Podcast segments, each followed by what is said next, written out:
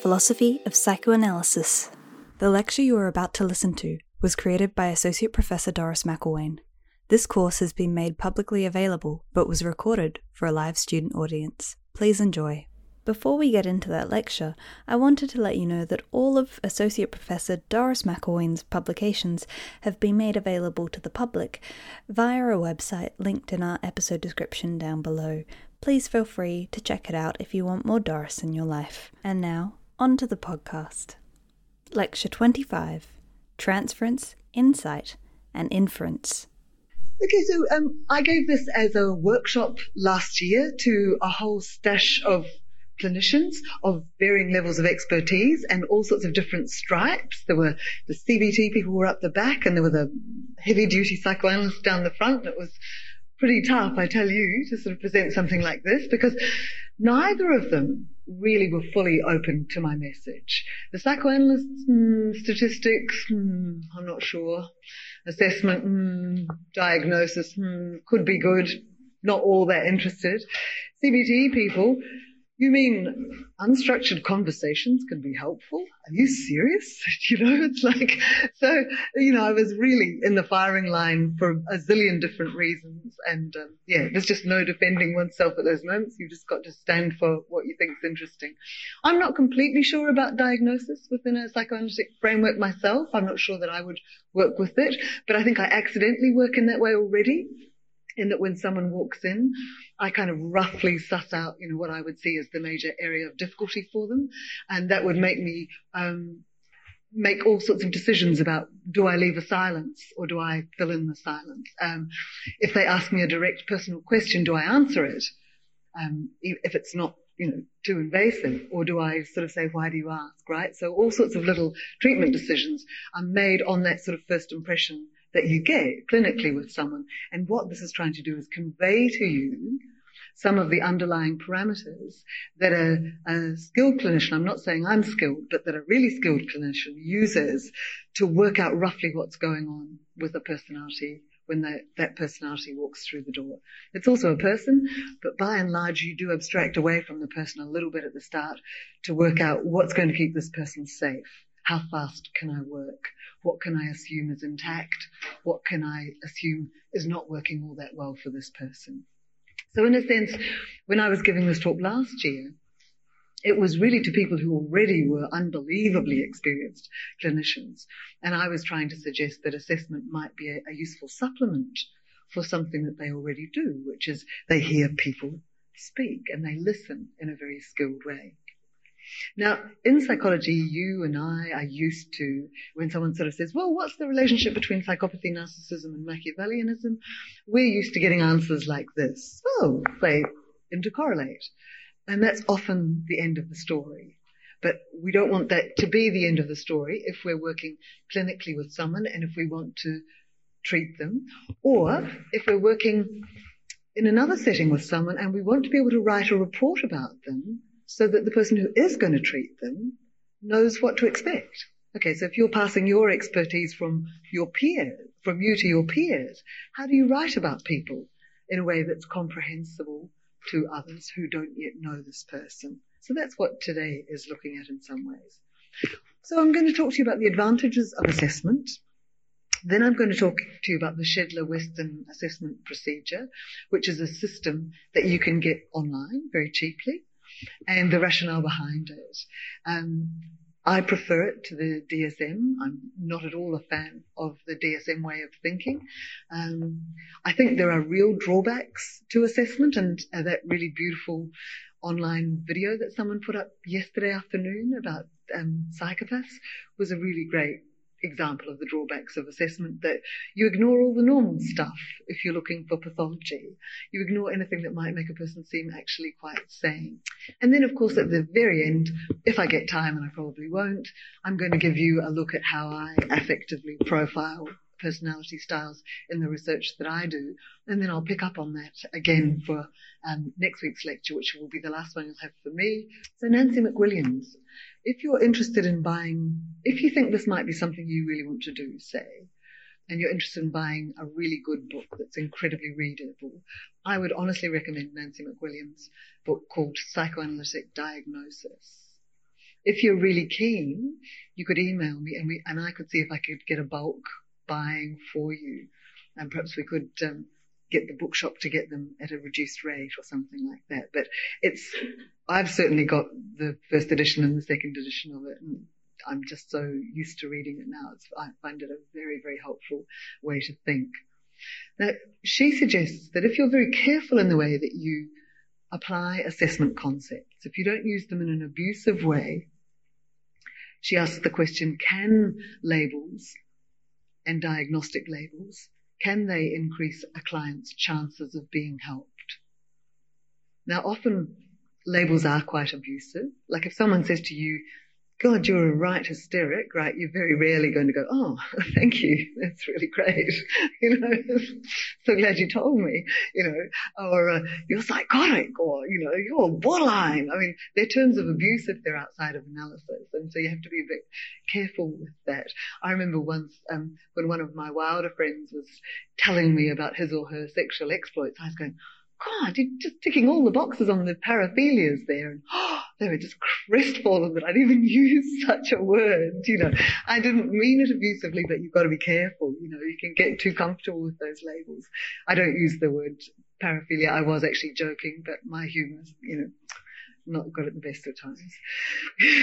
okay, so, but there are advantages to assessment. Um, Treatment planning, I'll, I'll, talk about this in specific detail as we go through. I certainly use this. Um, implicit information about prognosis. There is a terrible joke goes around in therapeutic circles. How do you treat a borderline? Okay. You refer them on. you don't, you don't, you don't. You send them off to someone else. Um, I don't actually feel that uh, dismal about the prognosis with borderline uh, patients, but you do need to recognize that sometimes with people whose um, difficulties are quite extreme, especially handling emotion, that it might take two years before they're at the stage that other people are at when they walk through your door. So if you've got someone who's, who's slightly neurotic walking through your door, that's where someone who's very borderline is going to be after two years of treatment. Okay. So, and you're going to have to have weathered a few storms in the process. Okay. So, so that's what you need to know. And the, there's certain things you just do and don't do depending on what you think's happening. If you've got people that are consuming mental health services, like if they're working within the constraints of Medicare, for instance, and you sense that they're at the borderline level of organization or that they've got borderline personality disorder, there are things that you just don't do because you can't treat that in 12 sessions. So you want them to walk out as strengthened as they can be at the end of 12 sessions, but you don't actually want to have really gone in to the deeper issues. So you need to sort of work those sorts of things out. Um, another advantage of assessment is it actually can help you communicate with empathy in that if you've got someone who's a schizoid in your office, you'll know things that just really rankle with them or that would really hurt them. And you can stay away from phrasing things in that way. You can give them a message that they can bear to hear. So it actually is quite useful in terms of um, empathy on your part. And it also means that it's you, if you can click what's happening for a person very, very quickly, you reduce the likelihood that they're going to go, thanks for that session. Oh no, don't make an appointment for next week. I'll be in touch, right? And they're out of there, right? Um, so v- people can get very frightened um, if you go too quickly or zoom in too fast. Um, so you need to know uh, what their defences might be. Jonathan Shedler, he's come to Australia a couple of times actually. One of the reasons I got dobbed in to do the workshop last year was when he came to Australia the November before, I was asked to be a respondent or a commentator to his presentation and I was unbelievably honored because Shedler and Westen are like two of my very, very big heroes and they've become increasingly mm. heroic in my eyes because I remember chatting to Ron Rapee, I don't know, probably 12 years ago, saying, oh, Westen and Shedler are going to put this system together that's going to, you know, rival the DSM. Ron looked at me and went, good luck. I was like, and I thought, oh, okay, not that likely then, huh? But they've actually done very well. It's a, a really interesting system, which is why I'm offering it to you today. the disadvantage of this swap in a way is that it kind of requires that you at least understand some psychoanalysis. Uh, not a not a huge amount, but you need to just have a rough idea of how how psychodynamic therapy might work. And so I'm going to be giving you just a tiny window into that today. And those of you who've done philosophy of psychoanalysis will really know the stuff, and those of you who haven't, I think, might find it okay, sort of interesting. Okay, so what psychodynamic therapy looks at is aspects of self that aren't fully known. So they're parts of yourself that you are um, either not at all aware of, or sort of aware of, or aware of on certain days, or bits of yourself that are there in your behavior, but you don't think about them and speak about them particularly. Um, and these are the things that are manifested in the therapeutic relationship. So you may not be talking about it, but it will show in the way that you treat the therapist, right? So if you're always late for the therapist session, um, that speaks in some way to the, to the psychotherapist. If you hang on their every word, that tells them something about you, right? So that's that's not necessarily stuff you're saying, but it's stuff that you're manifesting or showing. And those are also the things that are influenced by the therapeutic relationship, depending on, on how those aspects of you get received. So, what psychoanalysis focuses on is emotion, basically. That's one of the major uh, foci. That's why I emphasized it so much in last week's lecture, too. Um, it looks at the sort of affects you've got, the inbuilt ones. It also looks at the expression that you have, and it looks at the more higher order emotions like shame and guilt, wonder, those slightly more complex feelings, nostalgia, grief, you know, that kind of stuff. It also looks at the way that you try to avoid certain things, like the way you try to avoid distressing thoughts and feelings. And people do it in all sorts of ways. Sometimes they just don't finish their sentences. That's a really common one. Oh, it's just that, well, I was going to say that, well, what was, what was bad about that was, well, no, not really bad, but okay, you've got the idea. Oh, There's some conflict here about what one is feeling or thinking. And so the, the words are not even quite coming out. Um, if you work psychoanalytically, you also pay attention to recurring themes and patterns like lateness or idealization where they think you're really great, or if they think you're really great, but just as they're leaving going, oh, I'm not sure about this therapy business, right? And if, if that's common, you sort of pick up on those little patterns. Or if they have a tendency to um, go after people that are devastatingly destructive for them, or if they are drawn to people that end up being abusive to them, or if they love people that are way out of their league and nothing ever happens, but they write fantastic poetry. Okay, you look at those recurring themes and patterns in their life. What often happens is that people will discuss their past experience. Um, if you're really wanting to get to know a person, you treat the first session like a projective test and you offer no structure at all as the therapist. That would be the way I would prefer to work. You offer no structure whatsoever and you just see what they say. And at the end of it, people will go, Oh, God, I'm going on a tangent here, or I'm not making any sense, or I've been all over the place, or I've told you nothing. And you're like, Oh my God, you told me so much, you know. So, so you don't have to impose a structure in the first session, but because you want to take someone's history across the first three or four sessions, you, if there's things they haven't raised, if they've never mentioned their family, they've never mentioned friends, they've never mentioned employment, you might ask them about that, but you might not. So, but usually the past gets spoken about. Um, with psychoanalysis, you tend to focus on interpersonal relationships. And in a subtle way, you've always got your ears and eyes open to what's happening in the therapeutic relationship because you see that as a window in to how other people in their lives are treated. There's also the exploration of fantasy life.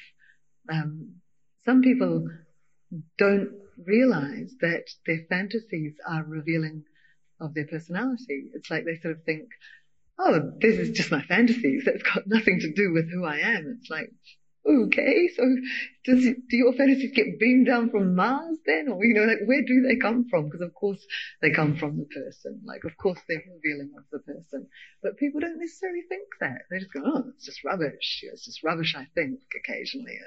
But actually incredibly revealing, as, as good as dreams in a way. Um, you have to watch things like um, self-other relations, um, how fantasies make sense of or avoid experience? Like, what are people using their fantasies to do? Um, and you also want to look at whether the fantasy life interferes with pleasure. And if it doesn't interfere with pleasure, if it just makes the pleasure greater, then that's usually fine. But when fantasy actually gets in the way of actually enjoying life, that's more of a difficulty. Okay. What would be called the active ingredients um, of any kind of therapy? And they are often seen as kind of psychodynamic elements, are things like the open-ended, unstructured dialogue. That's not something that you really see in CBT, I don't think. Often CBT has got, you know, quite precise things that they want to work out and give you homework about and, you know, challenge unconscious patterns in the way that you have um, overgeneralized thoughts or that you catastrophize or that you attribute everything bad to yourself and everything good to chance, etc. So they've got, you know, a much more precise way of starting out, whereas psychoanalysis starts very open-ended, very unstructured and sometimes stays that way. Focuses on recurring themes, particularly things that link feelings and perceptions that you're having now uh, to experiences in the past. That's that's the kind of cliched view of psychoanalysis, but it's true. It's often too a way of um, drawing attention to the fact that people often do have a full-on affective life, sometimes of very unacceptable feelings like anger and envy and excitement and grandiosity or pride or whatever. Uh, but often those uh, emotions are expressed in a very disguised way, almost like well, they're not really mine, they're not really true of me. And sometimes the role of the analyst or the therapist is to actually sort of say, gosh, that action of yours was really quite explicitly harmful to that other person. Oh, I didn't mean it. No, but you did consistently harm that other person by those actions, you know, in seven different instances. Oh, oh, you know, the fact is there. There are these recurring themes of, of hurting another, but I didn't mean it. But there is this pattern. You know, you, you need to look at this pattern. What might this pattern mean? And so sometimes you're actually drawing attention to that there might be anger that's gone underground, or there might be, it might be so unacceptable to acknowledge anger that the anger isn't acknowledged, but the angry actions just happen seemingly of, you know, no one's intending them, but they just keep happening. The real way that the neurosis gets unpacked, in a sense, or stopped, is when you are able to draw connections between the way that the person relates to the therapist and the way that they relate to other people. Um, I apologize to those of you who know this joke. It's, it's actually a true anecdote from many, many years ago. One of my very dear friends was going into analysis and um, we, we were having a yum cha and she said, is it okay to have two therapists? And I went, what? You're not going to see them about infidelity, are you? And she went, how did you know? I was like, oh man, like, you know, is it okay to have two therapists? it was just so gorgeous. And she, she, thought I was kind of spooky as a result of that. How could I possibly know? Good. Now what, and this is where the CBT people that were in the audience when I was giving the workshop, they didn't like this. I should have had my data to prove it. But, um, but one of the studies that, one of Shedler's other articles, um, Science, shows that when therapists adhere to what's called the psychodynamic prototype, which is what I've just described to you, this was actually what predicted successful therapeutic outcomes. And it didn't matter if they were actually psychodynamic therapists or cognitive therapists, if they allowed unstructured communication, focus on feelings, focusing on unacceptable feelings, look at connections between present experiences and past, if they looked at um, connections between the way that the therapist was being related to and others in their lives are being related to, that was what was predicting a successful therapeutic outcome. And those are seen as quintessentially psychodynamic elements. So Freud's famous for saying that he wants to replace neurotic suffering with ordinary human misery. He sounds like so optimistic, doesn't he? But the aim is not just to have people being symptom free, but also to look at the positive presence of inner capacities. To love and work with the minimum of conflict. That's his theme. And it's certainly still the case. Therapeutically, you can more or less assess what's going on for a person if they're able to love, if they can have mutual sharing, caring, meaningful relations. It's probably one of the best indicators that something's going right for this personality. It doesn't matter what else is going on. If that's going, that's going to counterbalance any difficulties they might be having. Okay, so what does the swap offer? Well, this is Jonathan Shedler's take and Drew Westen's take, but I'll just reproduce it for you here. Um, this is something that has been in the literature for years and years and years about the DSM. So they're just kind of bringing together things that people have been thinking through. Certainly, I would remember since the DSM, uh, DSM-3, people have been really down on the DSM and everybody tries to, to get it to work. But the problem is there's just enormous politics around anything like the DSM. If you think about it, this is the one that I remember, the big controversy I remember. The uh, big drug companies didn't want there to be two different types of depression, endogenous and reactive, because they wanted um, antidepressants to be viable for both types of depression. Then they discovered that, well, antidepressants are the rather better with reactive depression and not so good with endogenous depression. Okay, redefine them, separate them again, you know, because we don't want our drugs to look like they're doing badly. So, so a lot of uh, big money can influence the kind of the way that things are defined and labeled and measured and assessed and counted. And you have to take that seriously. It would be lovely if it weren't true, but there are always um, politics because they won't get funded for treatment and things as a result of that. Yeah, yeah, thank you. I haven't been tracking that one. I've been tracking a few things about the DSM-5, but not that. Thank you. Okay, so I mean, as psychologists, you really would throw your hands in the air with the DSM. It's like it's a it's a checklist basically. If you get you know five or more, you've got it. Um, it's it's not sophisticated stuff really. Um, the problem is that the kind of carving up of the categories, there's little empirical basis for the categories. Some of the categories disagree with what we know from factor analysis in other domains. The worst sin, Alan Taylor would just be tearing his hair, is that you dichotomize continuous variables. Like if you think about traits, you know, you've got them to a matter of degree, but with the kind of criteria in the DSM, it's either you tick it if it's present or absent. And so how, how little empathy do you have to have before you have a total lack of empathy? I mean, it's a serious question. The other difficulty is that you can't weight criteria in terms of how central they are to defining a, syndrome, if you like. So it's not all that sophisticated um, statistically. The other thing is that within psychology, we tend to require that our assessment procedures have what's called discriminant validity. Like if I've got a shame scale, and I'm saying shame is a really bad emotion because it makes you nuke the other or hide or destroy the, the audience.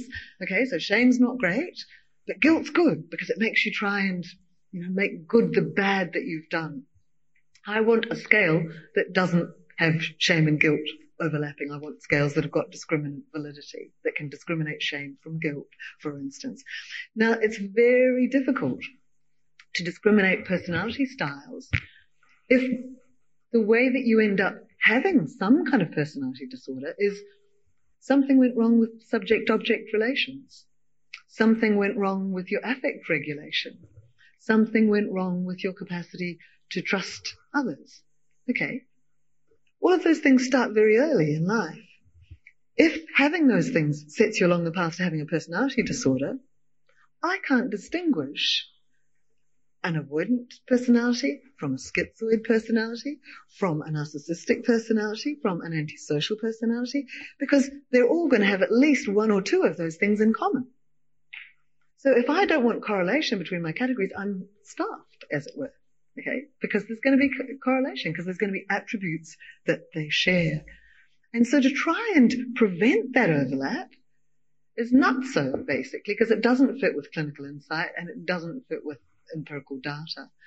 And so I think in the DSM-4, uh, they were discussing excluding lack of empathy and grandiosity from antisocial personality because they wanted it not to overlap with narcissistic personality disorder. Yeah, quite interesting, eh? I can't. I'm interested. Okay, so with the swap, you're allowed overlap. You'll be pleased to know, and that's quite interesting. What happened with the DSM, to, DSM as well is that it eroded the distinction between disorder and traits. One of the things that I find difficult, I've got a lot of philosopher friends who are really interested in psychology, and they'll often sort of describe depression as um, depre- what is it? Negative, negative mood. And I'm going, oh, it's a bit more than that. you know, it's loss of appetite, loss of interest in sex. You know what I mean? It's like, wow, it's not just, oh, I'm not feeling so great today. So, you, you know, you don't want to reduce something that's a whole syndrome of motivational, affective, behavioral, appetitive, you know, things. Oh yeah, it's just one element. It's just negative mood. It's a little bit more complex. Well, it's the same here. You don't really want to erode the distinction between a disorder, which is a, a syndrome, a whole collection of things, and traits. And, uh, and Shedler and Westen suggest that syndromes have been reduced to traits in the DSM. And what's wrong with that is that when you look at a syndrome, you go, okay, they've got a few things going against them, but they get on really well with other people. Um, they really spark up when they get into their workplace. Family environment's lousy. You know, in other words, you look at the whole gestalt. You look at how things fit together as, as a kind of gestalt. And so the compensating strengths really matter. And so does the meaning of the person's symptoms. I know that sounds strange, but if, you're interested in anorexia or bulimia, it's not just that the person restricts their intake. What do they think they're doing? when they're restricting their intake? What does it mean for them to do that? Are they being perfect? You know, are they being without need? You know, what, what are they? Are they severing connections with a dysfunctional family? It, you know, the same behavior could mean so many different things. So you need to know the meaning of a person's symptoms. Um, and also, I suppose the major thing is that, certainly in the DSM-4, there was a neglect of, of inner life and intrapsychic experience. Now, most of the novel therapies that I see people talking about, like that research psychiatrist that I was telling you about last week, Martin Brune, um, he's really fascinated by the fact that, you know, people with borderline disorder um, have metacognitive difficulties. They think about their thought processes in a different way. that's inner life. That's intrapsychic experience. If you just define things behaviorally, you're not really getting at that dimension, and I think that matters. Now, clinical judgment really got a very tough time in the 60s. When I went to university in the 70s, everybody was still talking about the anti-psychiatry movement that sort of really you know, had its heyday in the 1960s. And it was like you couldn't get two psychiatrists to agree about the defining features of a person. They'd be shown the same person, they'd write up their reports, and there'd be almost no overlap in their diagnosis. And that was real. Okay, so it was a very inexact science because people came from different traditions, they used different labels, they didn't have a sort of common language, as it were. So the DSM was brought in to try and sort of solve this mess, in a sense. And so it did that, unfortunately, by eliminating clinical judgment by using the kind of standardized questions and decision rules that means, you know, a reasonably bright monkey would have a go at, um, you know, putting together diagnoses. Now, what you don't want to do is you don't want to take the person out of diagnosis. You don't want it to become a computerized system in a sense. You want to keep the sort of clinical judgment in there. And what the Shedler-Westen uh, process does, the swap, is it actually harnesses quite literally the subjectivities of seasoned therapists, and I'll tell you how it does that. Because it, it introduces an algorithm. It's all right, didn't, didn't make too much noise at all. It introduces an algorithm. So you kind of plug in your ratings, and it kind of number crunches your ratings in terms of okay, the things that you put in as being really true of the person, like you know, the first five things that you would say, these things are really defining of this person, right? It will weight those and, and give you a sort of like um, a profile that says it's most likely that this person has got this kind of personality difficulty. Okay, and it will give you a complete readout on that. So the, what the algorithm is, it's like this distillation, if you like, a distilling of heaps of clinical knowledge, the kind of inferences that clinicians have made, and the consistent impressions that they have. So the way that they devised it was um, they got video recordings of people who were agreed by an array of experts to have a particular personality disorder. And they then sent that video around to, I can't remember, I think it was like 84 or something in the first pilot test and got them to, to sort of generate statements and descriptors that they would use to describe this person. And they tried to systematize the descriptions so that they got a sort of jargon free way of describing behavior and experience and defense. So it's not just what you do, it's the way you try to avoid feeling or, or avoid doing certain things that also gets coded. Okay, the problem is that you still need to be a skilled observer. In other words, you need to be able to observe clinically. You need to make inferences about what this person's likely to do and what they're likely to experience. And so you need a certain level of skill and training to be able to do that initial clinical diagnostic interview. And the only place that you can do it, I think, is um, Drew Westen's university, which I think at that time was Georgia. So that's one of the difficulties with the, the SWAP. But um, I think if you you've got clinical training in taking what's called history taking, of picking up on the currents in a person's life, you'll actually you know be able to generate descriptors using this technique. In-depth knowledge of psychoanalysis certainly helps, but they're saying it's not required. I'm not sure though. I, I sort of feel like you could certainly generate the descriptors without knowing psychoanalysis, but I'm not sure that you'd know quite what to do with those descriptors afterwards. Like, how would you treat this person? What would their prognosis be? I think you'd need a little bit of um, psychoanalytic understanding to be able to do that next step. One of the difficulties with the DSM is that the most that you get in the terms of the checklist is sort of eight or nine items. And with the SWAP, they say you need at least 15 items to get the gist of things, to get the full gestalt. So what they're saying is clinical observation isn't unreliable. It's just hard to study it systematically. And they say, look, the, the advantages of the SWAP are that it means you don't have to chuck out the whole assessment idea because you don't want to go back to that overly subjective early days prior to the DSM, that wouldn't be an advantage. That would be throwing the baby out with the bathwater in a sense. So it's not the, the problem is not that clinical judgments are unreliable, but it's that they, their, their form makes them very difficult to use. In other words, different clinicians may well be describing the same thing, but they might use a different language, or they may actually be paying attention to different things. Okay, so you've got someone who comes in and they, the kind of story that they tell you about their past depends on how they're feeling right now. Okay, if you were a Kohutian, you'd say, okay, they flick through different self states. If you were, um, say, Mary Target or Fonagy, you'd say they have affect regulation difficulties and their capacity to soothe their stress depends on their emotional state. Okay? If you were a Fairbairnian, they, you might say, well, they've introjected an anti-libidinal object from their punitive father, and when that's activated by the external environment, they tend to split things into angels and demons, right? Now, those three descriptors are, are roughly zeroing in on the fact that what sort of story a person tells about their past depends on the state they're in at that moment. And if big emotions are part of that state, they're not necessarily going to give you the same account of the past that they give you when they're in another state. I'm not suddenly going to go, multiple personality disorder, dissociative identity. But you've got to realize, yeah, these people are giving radically different accounts of their past. It's got something to do with emotion. And they're not necessarily remembering that they're giving different accounts of the past. It feels like the one they're telling now is true. So something interesting is going on.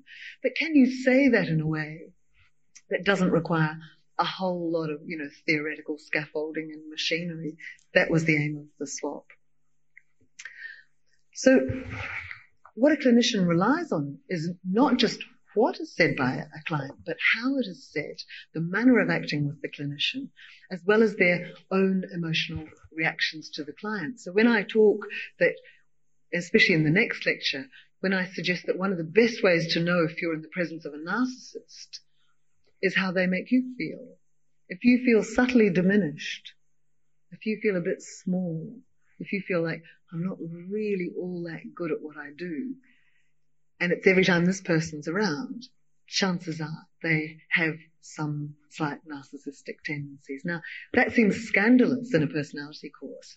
You, you mean my feelings as a source of assessment? But actually, if you don't normally feel that, and you feel it every time you're with this person, you know, your feelings are a basis for assessment in a sense. So when clinicians assess a, a, lack of empathy, they don't suddenly get out the Davis hot and cold empathy scale, although there's no reason why you couldn't.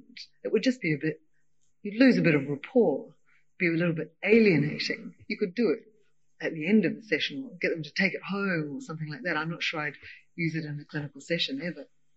But what they notice is things like, if the client makes you feel that you're interchangeable, you're not a particularly special therapist, or if they don't really pause to hear what you've got to say, if they treat you more as a, a sounding board and it's full on non-stop every session, okay, that, that sense of, that gives you the sense that they haven't got a, a lot of empathy. Um, and there's all sorts of other really sort of subtle markers about it in the way that they speak about other people. If it's kind of like, um, oh, I don't want to be around him right now because he's he's so depressed because he's just split up with his girlfriend, so he's no fun to be around, right? okay, that that just signals something to you that this person takes care of themselves, but not necessarily takes care of their friend in that state. And the other thing that you can do is assess whether or not do I feel this in general? Because if I feel it in general, it's probably more about my personality. But if I only feel it in the specific situation, it's, it's possible that it's actually true of the client rather than true of me.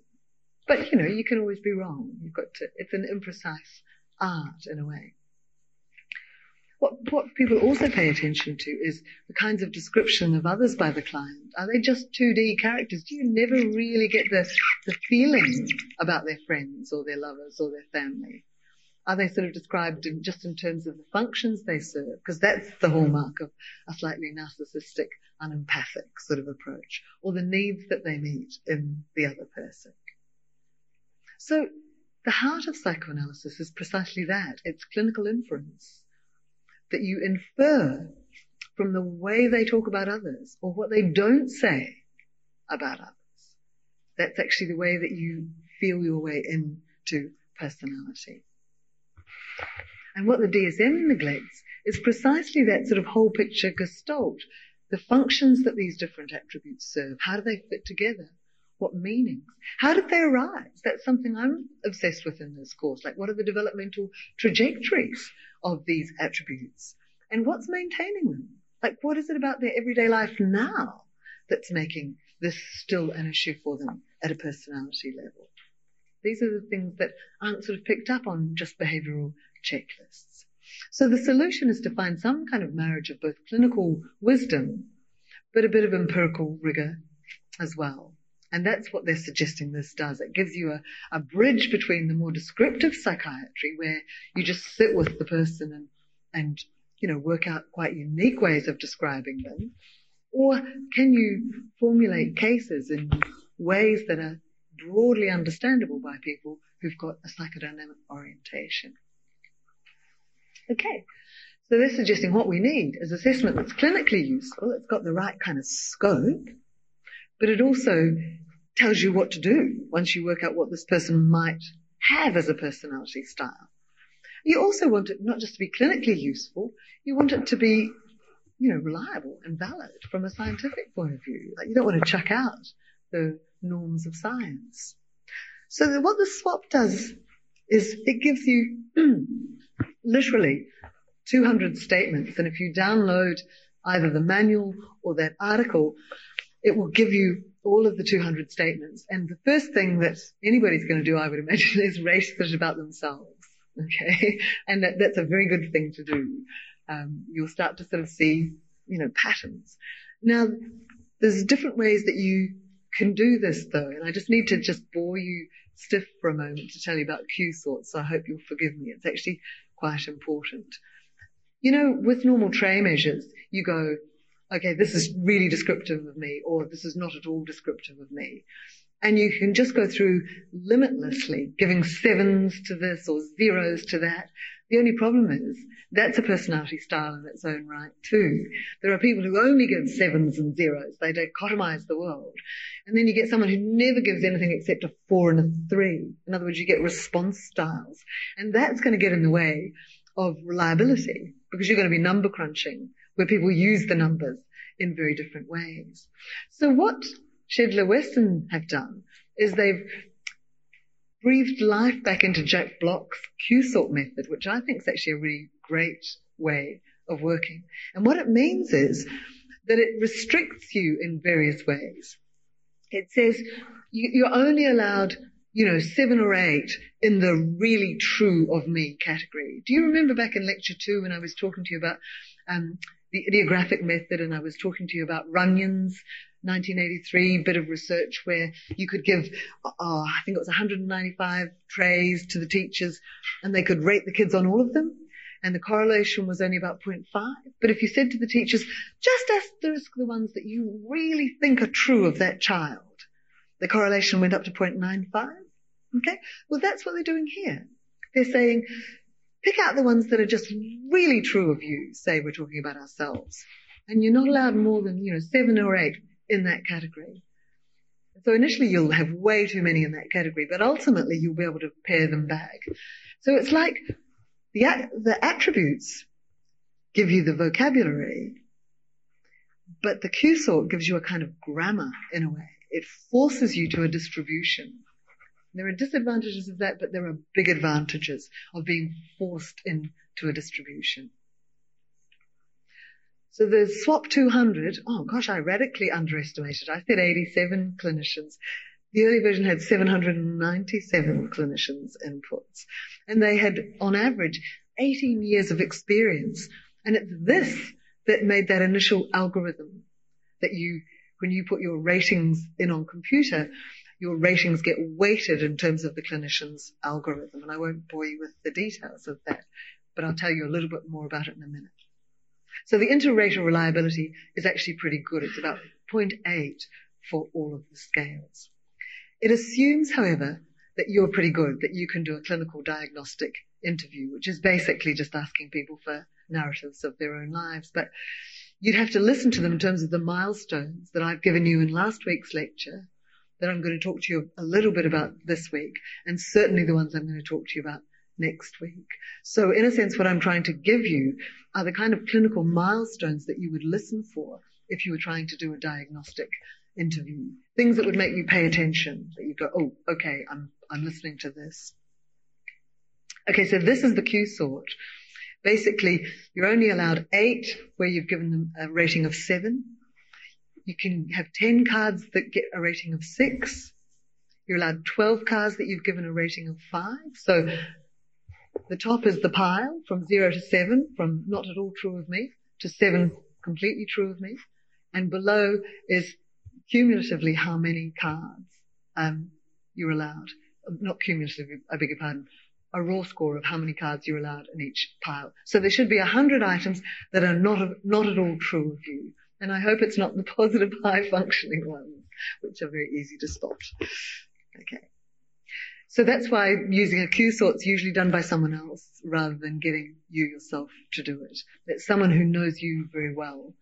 Um, because it's, a, it's saying things like, um, tends to express anger in indirect ways. If you're rating that yourself, it's like, anger? I don't have anger. I just break my father's teacups occasionally. Do you know? It's like, okay, so you're not going to, you're not going to have insight into the fact that you've got anger that you're expressing indirectly, whereas someone else is going to get it.